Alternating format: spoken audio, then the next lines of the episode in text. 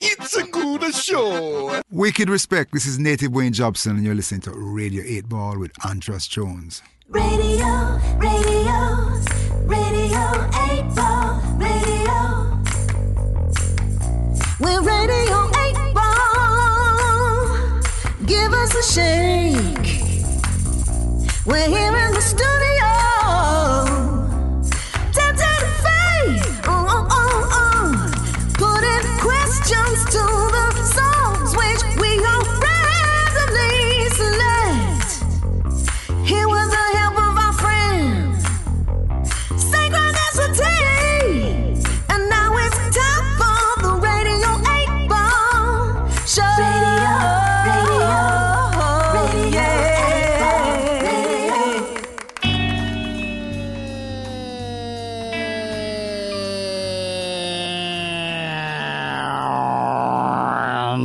welcome back to Radio 8 Ball, the show where we answer questions by picking songs at random and interpreting those randomly chosen songs as the answers to the questions, like picking musical tarot cards. I'm your host, Andras Jones, here at Starburns Industries in Burbank, California, with our musical guest, Sylvia Black. Hello.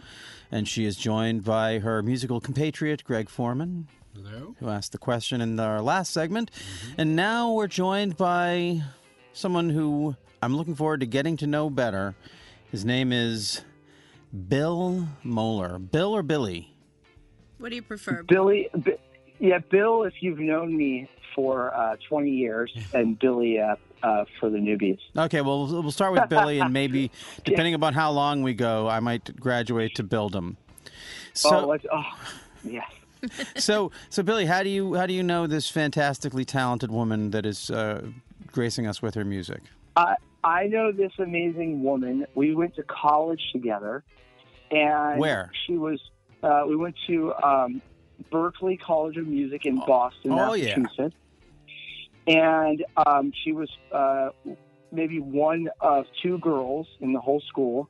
And uh, she was just a ripping bass player, and she was, I mean, she stood out. She just was uh, still amazing, amazing talent, very gifted. So we became friends then, and and uh, yeah, that started it.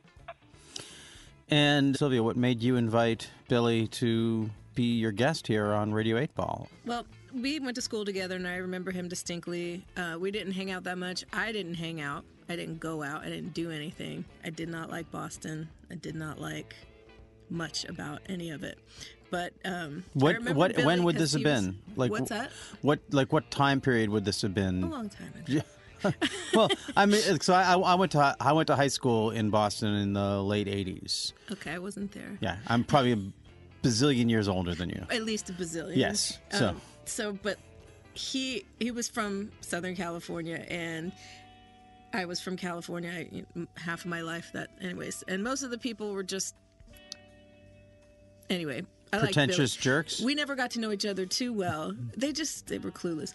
And um, but when I was recently playing a show in L.A. and he came up to me.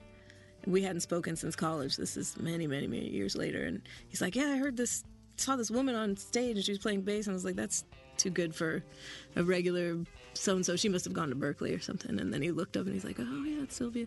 So I was opening for his his act that he was producing What- called Pom Poms Called the what? the pom poms, and um, that Billy was producing. yeah, Okay. and so we Yeah, and you know, you know, not to cut you off, but that California, uh, that totally reminded me. That's why we did connect. It, that California thing. When you're on the East Coast in college, and you're, you're from the West Coast, and you you grew up surfing, skateboarding, playing music, and when you meet like people that are from the West Coast out there that have grown up with that similar thing, you're you're kind of instantly friends because you probably listen to the same music, you probably did a lot of the same things, and so I found that wherever you go in the world, if you run into people from Southern California that grew up surfing, skating, playing in bands, you end up just like you, you're you're instantly bros. So that, that, that you, you totally nailed it. Southern Cali- California for me. I I just spent a few years in Orange County, but that was like my fond memories of you know skateboarding with guys and in grade school and you know.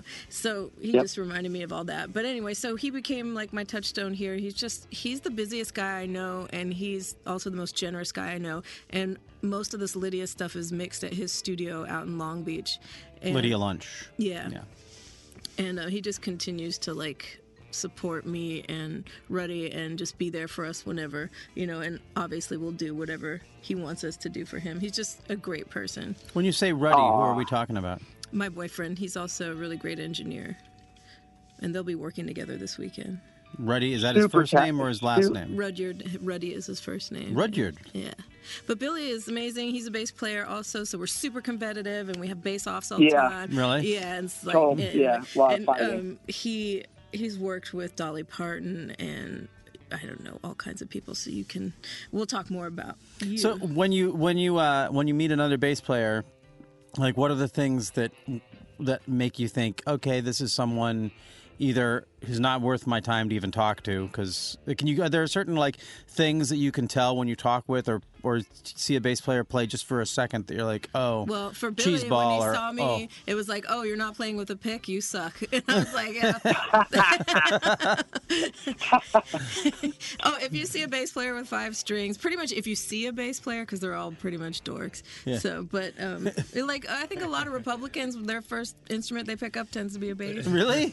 Don't you see a lot? it's just like a joke. They're like a joke of like. But anyway, I just see. I I always, I have a lot of I as a guitar player and a singer. I have a lot of love for the bass players that I've worked with. They're the ones. They always seem like they were the smartest people in the band. To me, you know, music. They tend to be the ones who are the most musically trained. That they have to know their shit better.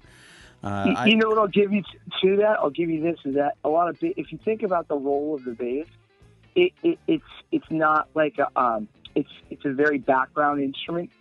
So people who are starting off on bass, you inherently have that kind of like helper kind of mentality. Whereas like if you're going to play guitar or drums, there is a little bit of like like I kind of want to stand out and be noticed. So that is something with bass players that I've noticed. unless you're a is that, girl and um, you're just like, I want to play something. exactly. but I, I, I think mean, how many female that- bass players are there out there? it's true. too You know, many. we recently had Britta Phillips with the band Luna. Oh, she was she's in here. with Ruddy. and she played bass and sang. We've had this, this uh, a kind of a run of singing bass players, and we were talking on that show about the bass as an instrument and about how, well, the, the I think she was saying that the bass that you like you're playing melodies on the bass, and she sings and plays bass, which we were talking about like that. You do it as well. That that always seems like that's one of the most one of the more difficult instruments to be a singer and play with. Do you feel? Have you ever? I mean, I wouldn't know any different, but yeah, it, it was. It's difficult. I think I shy away from t- things that are, go against the rhythm of the. But you know, you play it enough, it becomes part of you. I feel like I, there is something about the way you play on the songs, at least that you've that you've been playing for us, that it does. It doesn't feel like you're like you're trying to play the fanciest part, and because you're just really holding it down, it makes the songs. I guess maybe as a songwriter, maybe that's what it is. As a songwriter, you approach as a bass player, you're approaching it as a songwriter, so you're playing what the song needs rather than. That's the that's the knock on bass players is that if they're not yeah. into the song. They're just over there. My, was it? Uh, they used to. a bass player we used to call the stairmaster. That's that's a mess. I just can't stand it when bass players go crazy. But I mean, like when I play with Christine and I'm not singing, it's a whole other math rocky, pick fast, like it's like, oh, there's the bass player. There she is. You know, like Yeah. I, when I'm singing, I'm pretty laid back because I'm just trying to make sure I get everything out. But, but ba- you know what the thing about bass is that when a bass player is really killing it and not doing too much, it's a really it's to me and to probably Sylvia, probably anybody. It's not subtle. It's like it's an odd thing because a lot of bass players you just hear and they're in the band, it sounds good. But when you hear somebody that's really good and really has a strong command of the instrument and also have a strong uh, voice on the instrument, but that, but doesn't have to play too much. I don't know. I, I've always found those guys somehow find their way to the front um, without doing anything flashy. It's just such a, a presence and such a feeling they're they're conveying. Like, who's the guy when you were DJing at this bar in New York and I came in with um, You're talking to Greg? Greg. Uh, he's a bass player and he's part of, he formed this group recently called Free Bass. Do you know what I'm talking about? He was there, you met him, you took a picture with him and posted it. Um, Somebody I was like excited to meet. yeah. He's a, a famous bass player. Yeah. Do you remember that night? Um, I I remember it, but You I'm, remember cu- I'm curious who It's on your Instagram. who uh, Billy thinks is um, somebody who like who would you say is that you describe would fit that bill that you describe as somebody who holds it down and is musical and Andy Rourke, right? I would say Oh, I would maybe say that the, the, the the number one, like number number number one, would be Pino Palladino. Like he's not. uh, It's just knock you like just knock you out for you, Sure. like just take you out kind of bass, and it's really interesting because you would you just the layman wouldn't understand isn't like focusing on the bass but then you'll hear people that when they see him play, like even somebody like my father, who's tuned in to bass players, of course, but you know, man. you have to talk about that- your family at some point. yeah, I, yeah, I've got, yeah, I've got an interesting family. My godfather is Bill Medley from the Righteous Brothers. oh So- whoa, okay cool So I grew up, yeah, I grew up with lots of Phil Spector, Hendrix, Elvis, Sammy Davis Jr. stories. And uh, my dad, my dad actually got him started in the music industry. Signed him up for a talent show in the eighth grade or ninth grade. He signed Bill up because he thought he could sing so well. wow. And um, he, he ended up meeting Bobby Hatfield, his partner. And then uh, my dad was around through the whole process of Unchained Melody. He lost that love and feeling and was um, staying with them and staying at Phil Spector's house through that period. So really interesting. They opened for uh, uh, uh, Little Richard's band when they were first coming up, and and Hendrix was the guitar player in that band, and so he was you know hung with him for a while, and just lots of stories of the music industry. So I saw early on that this thing that um, seems so obscure to people.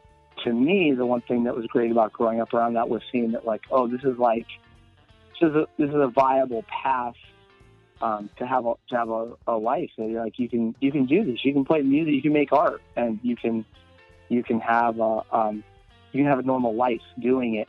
Normal to a point, but the main thing was most people that you know when you tell them you're going to be a musician when you're 13 years old, you know your school counselor they look at you cross-eyed, and um, you, you know, and, and Yes. that was that. So it was nice having that kind of like security in my back pocket of like I never doubted it for a minute because I saw it firsthand. And I remember my I remember my school counselor saying freshman year like, okay, so we have to start your college plan, before your four year plan. Let's talk about this. And I said, oh yeah, I'm, I'm going to be a musician. I've already decided. And he goes, oh okay, that's funny. That's funny. Okay, you're going to have to have a plan B. And I specifically told him, plan B is for people who are planning to fail. So that's not really going to happen. So, so I said I'm going to apply to one college yeah, and Berklee I'm going to go to Berklee, Yeah. and I'm going to go to Berklee, and that's just what I'm going to do. So sophomore year, same meeting happens. yeah So junior junior year, I finally just laid into the guy and you know told him who my godfather was and like, hey, I, you know, tell me one. This was this was my question, and it's still a valid question. When anybody says, "What are you going to do if it doesn't work out?" and this is this is my question, and I asked him junior of high school. Okay, point. Name one musician that's incredibly talented, that does that that is has a gift that hasn't battled some sort of addiction or some something in their life that has held them back. Name one that you talked about these guys playing local bars, not making a name one that that that has not succeeded for no other reason than they just they couldn't find a they couldn't find a gig, but they're amazingly talented.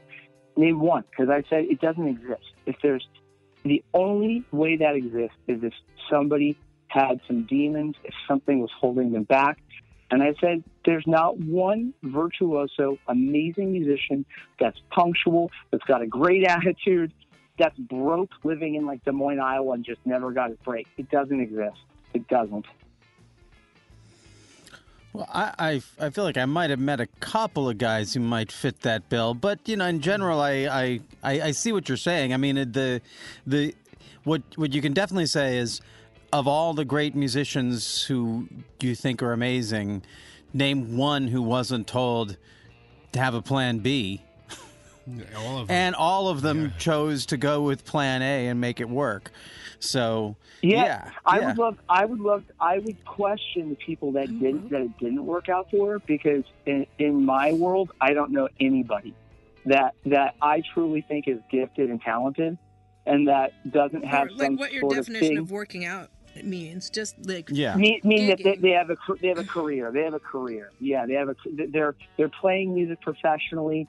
They're happy with their career. They're in a they're in a in, in a spot. I, I, like for me, I've yet to meet that person that, um, and I'm talking about people that are that are very very talented. That that uh, to me, there's just no way that they're going to fail, and there never was a way, and they didn't.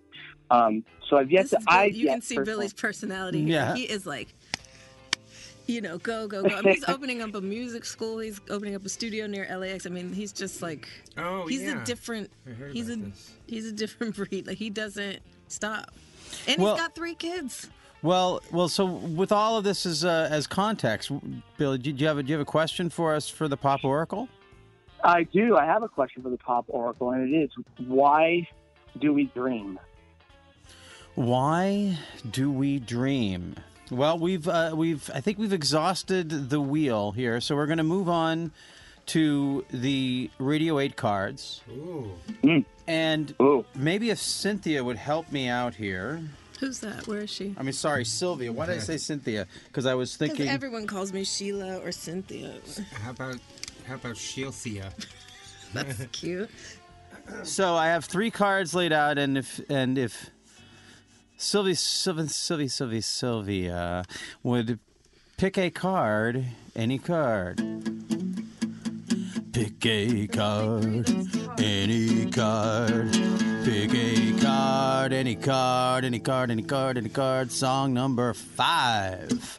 Song number five is Shelter of Shadow. I'm gonna grab. That's yours, right? Shelter of Shadows. The answer to I the like that. question. Would you mind repeating your question one more time? Why do we dream? Why do we dream? So I'm gonna grab Greg's 12 string.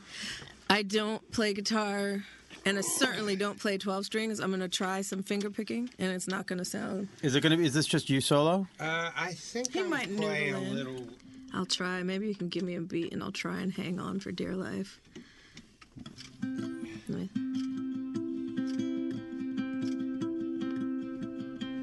Maybe like that tempo. Or you want a beat? All right, tell me it. Like, like that fast?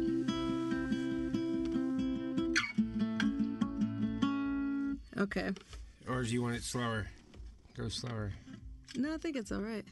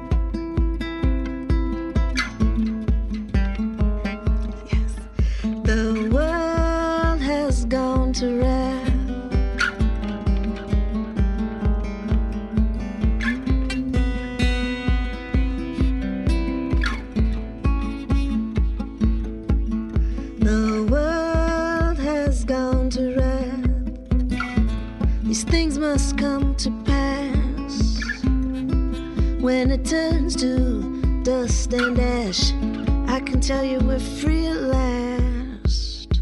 Under a tree in a faraway field. Nothing but time and space is my shield.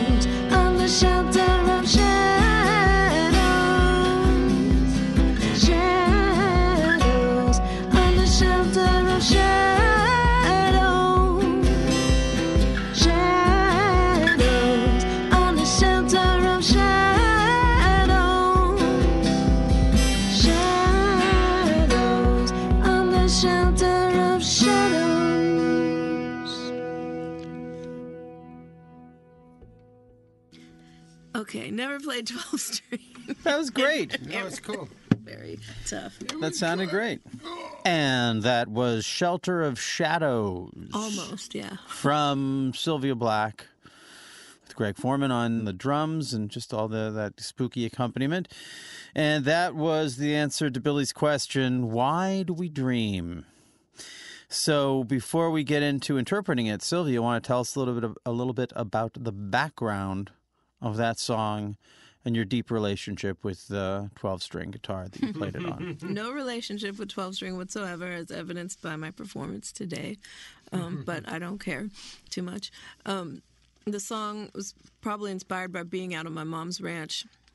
And when they asked me what the song was about, when I played a couple weeks ago, Greg played with us, but then I sat in with Gabe and I played Shelter. Gabriel Gordon. Yeah, and I played Shelter, and I was drunk at that time, and they said, "What's that song about?" And I just said "Zombie Apocalypse," but that probably narrows it down. It's probably like that. And my mother has a ranch, and it's just really there's a lot of solace. She's self-sufficient out there. At one point, I mean, she had cattle, chickens, garden, generator, uh, well, and I just would always kind of fantasize, yeah, when the zombie apocalypse happens, I know where I'll I'll be, and it's just kind of this peaceful place. Good and by place to- zombie apocalypse, I don't mean literal zombies, obviously, but Right. So, what which zombies do you mean? um, just hungry, angry, you know, that paranoia. What's that show? Um, they have a whole show dedicated to bug out bags and what are you going to do in an emergency type situation? What is that show called?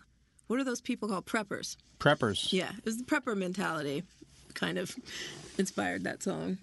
I would imagine if you were going to, if you were going to Berklee in Boston, you would have run into a lot of preppers, Muffy and Oh, those kind of preppers. Buffy and no, No, I didn't run into anybody. Trust me, I didn't go out. yeah. But um, we've, we've already established that you had no time for them, No, unless someone showed up with a clearly Southern California vibe. You were like, no, I went out twice in four years, and I didn't enjoy it. did Billy? I guess we lost him. You can answer it. Billy, did we lose you? Yes, I'm so sorry. It was like about maybe 45 seconds ago. Oh, okay, cool. Okay, so you've you've heard basically. So anyway, so uh, so we know a little bit about the background of the song from Sylvia. What do you think about that as the answer to your question about where dreams come from Well, the interesting thing about it or is, why we dream? Sorry. yeah, why we dream. I, I have to be honest. I couldn't make out the song over my phone. Well, that's uh, you know, it's it's, it's You're not the only one. a lot like you know, it's a lot like a dream. You know, well, it, that, that was good. I, but I could tell you one thing I felt was the vibe. I mean, I can feel Sylvia has a, a very uh, specific sense of harmony, and it's like I just love her writing so much, and I couldn't make out the words because of the phone, but I had the feeling, and it just it just you instantly know it's her music with the set of chords and the way the way she plays. Just like a Um, dream, right? yeah, so so it it, it pretty much uh, was the answer, um, you know, to, to the question in the sense that there is no answer to this question. It's a Well, feeling. I'll tell you, I uh, I have a little bit of a background in dreams. In Ooh, that, nice. Well, Oh, well, no, I, no, it's the, actually that's not. Uh, yes, I was in Nightmare on Elm Street, but but no, no. I, my father was a dream psychologist, so I grew up around people talking about dreams all my life.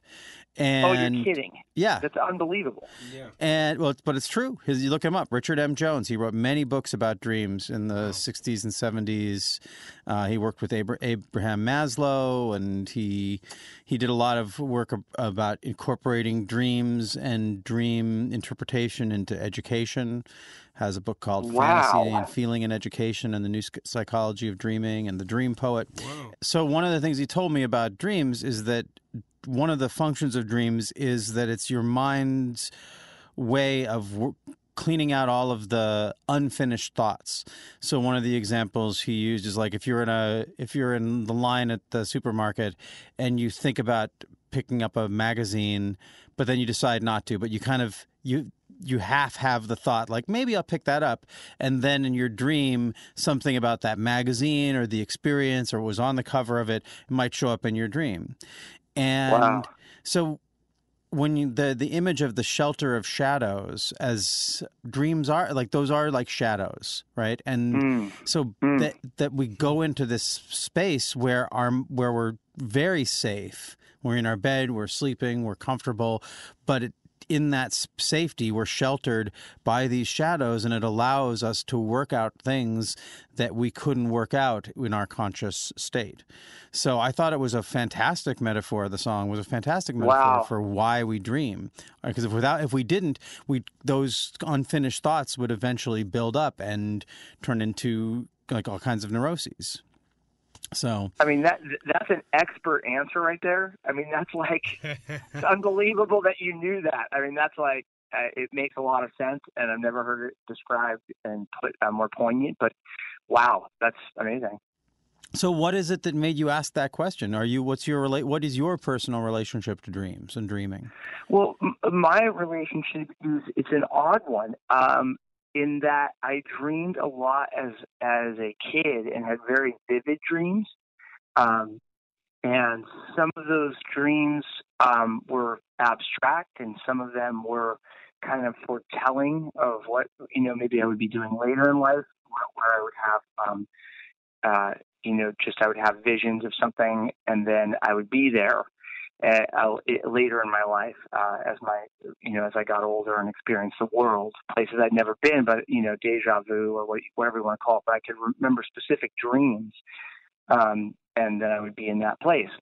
Uh, But as I've gotten older, I've stopped dreaming. I probably haven't had uh, a dream that I can recollect where you know where I can vividly remember. Well, I wake up and I know I've had a dream.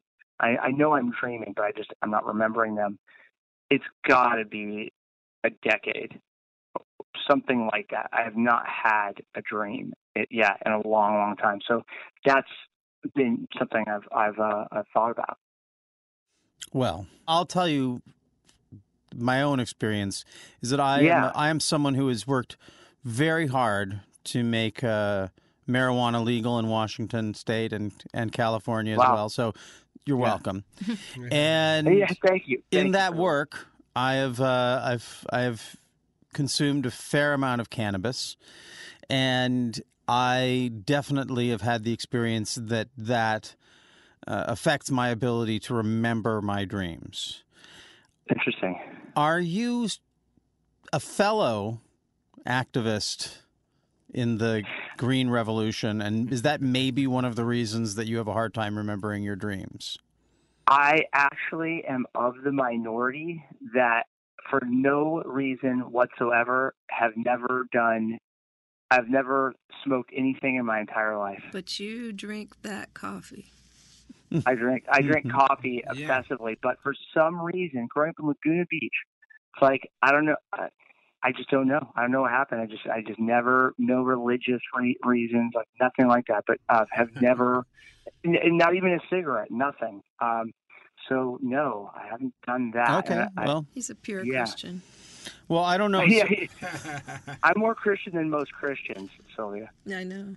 What does that What does that mean? He's just very pure, It, it it it means that I've got friends that are like like they're Jesus. touting this and yeah, they're touting this and that and the holiness, and they're they're ex- they're they're at, in their adult life they're still uh, indulging pretty heavily in things, and You people don't know. Yeah, I, I walk the walk, but I don't talk the talk. I don't, I don't I don't care either way. But if you talk the talk and you keep falling off it, that's just like Yeah, not, it's not yeah. a good look. I just don't talk.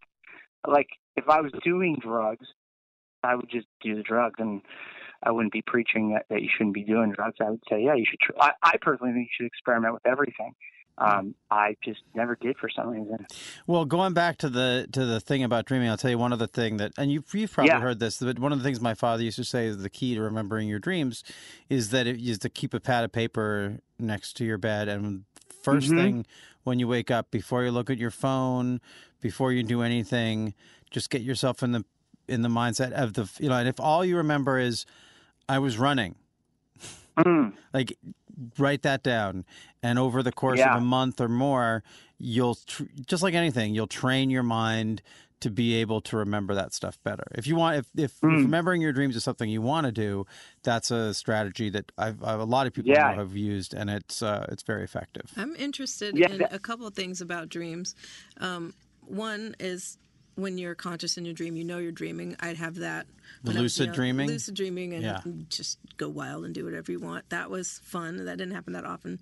Lots of flying dreams, which I hear means you're trying to escape something. But I really enjoyed those dreams. Really Mm-hmm. the best. I had a lot of those too. But the dreams that really stick with me are the ones that are common to all people across all boundaries. Those weird dreams that stick with you that you're like, this didn't come out of my daily seeing something. This is so weird and so strange. Like the ones that deal with maybe like a cut in your body. There's something in it.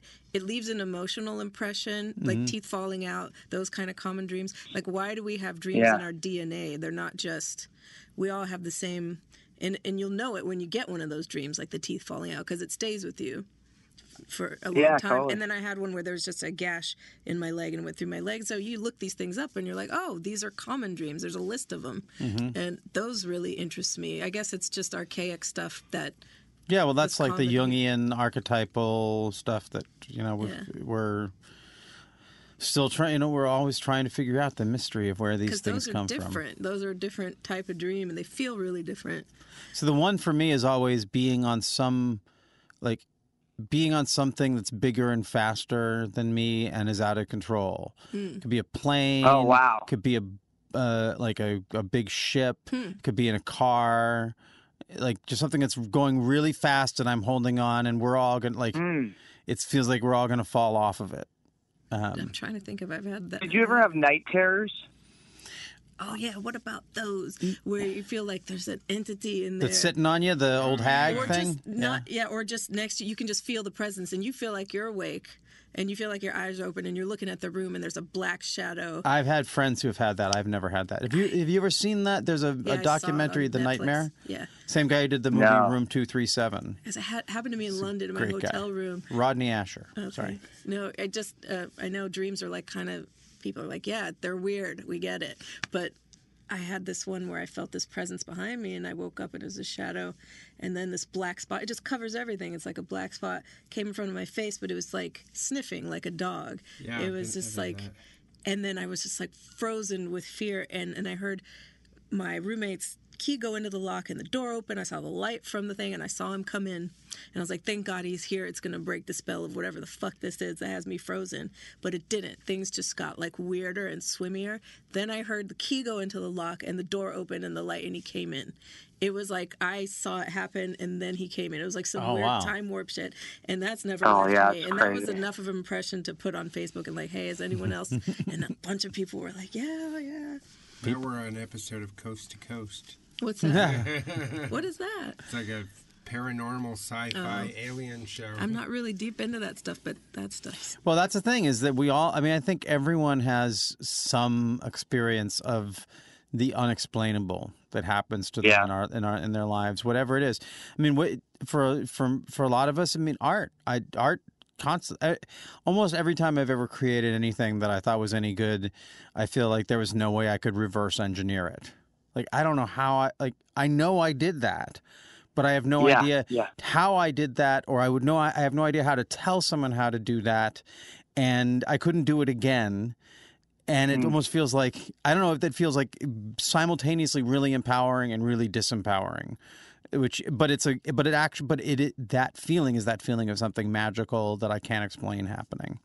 Uh, you know, I, I that I think to that point, that's why I th- I love jazz. I love playing jazz and listening to jazz, and it's it's exactly what you just said. It's like it's it's not. It's just in the moment. Everything about it's in the moment. It's never going to be the same. Even if they record it one way, they'll play it live another way. And there, it's just it's just seeing that process through over and over again. It's uh it's really uh, something special and exciting. Yeah. He's got a lot of. He's involved in a lot of great bands. Oh Cool. yeah, Ether Feather. That's a good one. Ether feather. Yeah. That's a lot of lightness. but yeah, Uh, and then there's a lot of stuff that. yeah. Totally. An, a feather floating on ether. What a what an image. Wow. I know it's such a strange I thing. love it. That band. I love it's it. It's fun though. Well, thanks so much for asking a question. I love it, any opportunity to talk uh, opportunity to talk about dreams. So Oh, I mean, I can't believe I asked the question to like the dream expert. It's unbelievable. Well, my father was the dream expert. I'm just uh, I'm a kid who grew up, grew up in a dream family. That's it's amazing. though. It's Yeah. incredible. Well, thanks a lot. Thanks for having me. sure. Thank you, Billy. I'll be talking to you soon. Thanks for listening to Radio 8 Ball. If you enjoy the show, please subscribe to us on iTunes or Stitcher, and check out our website and the links provided for info about past and future shows on the Radio 8 blog, our ongoing Patreon campaign, and where you can download our Radio 8 Ball app that allows you to engage the Pop Oracle directly in the form of every song ever performed in the history of Radio 8 Ball. I hope today's musical divination brings and brought the sync to you wherever you are. And until next time, I'm your host, Andras Jones, wishing you lots of spine tingling synchronicities, connections with the natural world, and all the inspiration you can handle. It's the Radio 8 Ball Show.